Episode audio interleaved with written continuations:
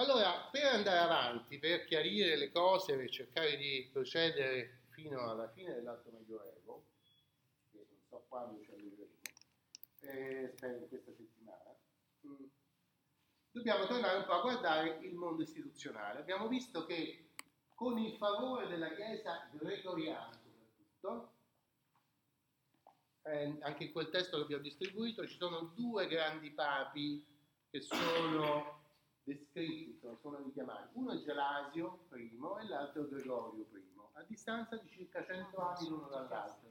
Gelasio diventa papa nel 492, Gregorio diventa papa mi sembra nel 596, più, giù di lì, 95. No? Quindi siamo a 100 anni l'uno dall'altro. Gelasio aveva affermato, sempre anche in momento di crisi, la, eh, il dualismo del potere in Occidente.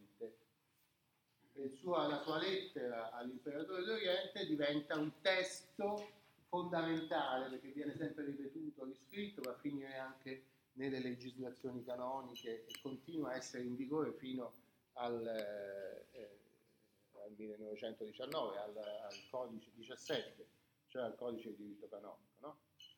Ehm, quindi che ci siano due dignità distinte, l'autorità dei pontefici e la potestà degli imperatori. Un secolo dopo, Gregorio invece lascia parecchio da parte l'impero e insiste sulla divisione in regni nel, eh, nell'Europa occidentale, no? cioè favorisce quel eh, sviluppo che abbiamo visto eh, del stabilirsi di regni barbarici, ma agevola una posizione sempre di controllo da parte del clero sulle autorità regie in, eh, in Spagna, in Francia naturalmente, in Britannia. Assistiamo a questa operazione e Gregorio stesso sembra governare tutto questo ragnatela di lettere. Adesso, passando il tempo, consolidandosi il regno longobardo in Italia e gli altri regni, eh, la situazione a cui si assiste è che effettivamente il particolarismo, la differenza tra un regno e l'altro cresce. Si tratta di tanti anni che passano tra Gregorio e la metà dell'VIII secolo, cioè il 750 circa, quale incomincia un cambiamento di politica. 150 anni sono tanti. Se noi pensiamo cosa, com'era il mondo 150 anni fa, capiamo che molto diverso da adesso, no? 1870 quando si fa l'unità d'Italia, eh? era molto diverso, sono tanti anni che sono passati e tante generazioni. Queste generazioni avevano condotto a un forte particolarismo, cioè le, i regni cominciano a differenziarsi in modo molto significativo l'uno dall'altro.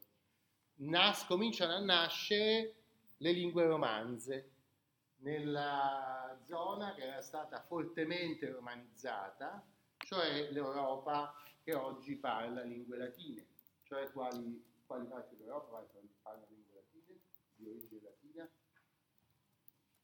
Cominciamo dall'ovest. Che c'è più, più ovest della Spagna? Portogallo. Spagna, Francia, Italia e Romania. Sì, però la Romania sta dall'altra parte e sta lì per l'Oriente, quindi non è coinvolta in questo discorso. Quindi queste, eh, sapete che parla, parlano lingue diverse, queste lingue sono ancora più diverse di così perché prima in Spagna non parlavano tutti il francese che è la lingua, do, la lingua d'Oil, ma parlavano una lingua doc e ancora oggi in Spagna qualcuno parla altre lingue che non sono spagnolo, no? il catalano per esempio. No? Però sono tutte lingue che derivano dal latino. Anche in Italia è la stessa cosa, perché noi parliamo la lingua dei, dei fiorentini, dei toscani, perché nell'Ottocento abbiamo deciso così. Però, per esempio, Montalbano, Camilleri ha deciso che lui non è d'accordo e parla una lingua siciliana che ha scritto lui, che ha inventato lui e che noi capiamo benissimo, no? Diciamo, bene. Come capiamo se noi ci iniziamo a leggere con attenzione un testo in spagnolo, più o meno capiamo che cosa dice. Quelli più smart capiscono anche francese, se si applicano il portoghese, perché siamo tutti, proveniamo dallo stesso ceppo linguistico, abbiamo la stessa grammatica, no?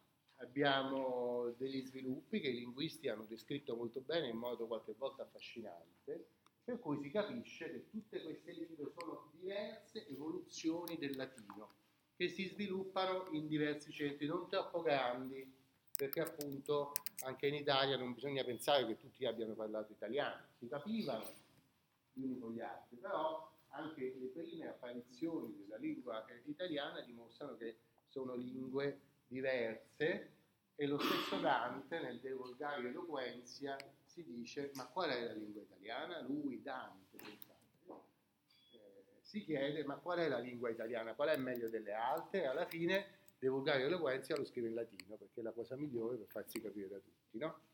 Però questo sviluppo comincia proprio in questi 150 anni, da Gregorio fino a, a quando nel 750 ci si rende conto di questa di questa lontananza tra i diversi regni che Gregorio aveva favorito, che la Chiesa aveva favorito, ma che ora vivevano in una eh, situazione di grande differenza. Un'altra cosa che si era differenziata, per esempio, è la scrittura, cioè lo stile della scrittura si differenzia talmente tra il, eh, l'inizio del VII secolo e la fine dell'VIII secolo, cioè dal 600 all'Ottocento, che un documento scritto in Spagna non si riusciva a leggere in Italia, un documento scritto in Calabria non si riusciva eh, a leggere nel nord della Francia perché si erano evolute anche le forme grafiche, quindi esiste un particolarismo per cui per fortuna i documenti di quel periodo che si sono conservati sono pochissimi,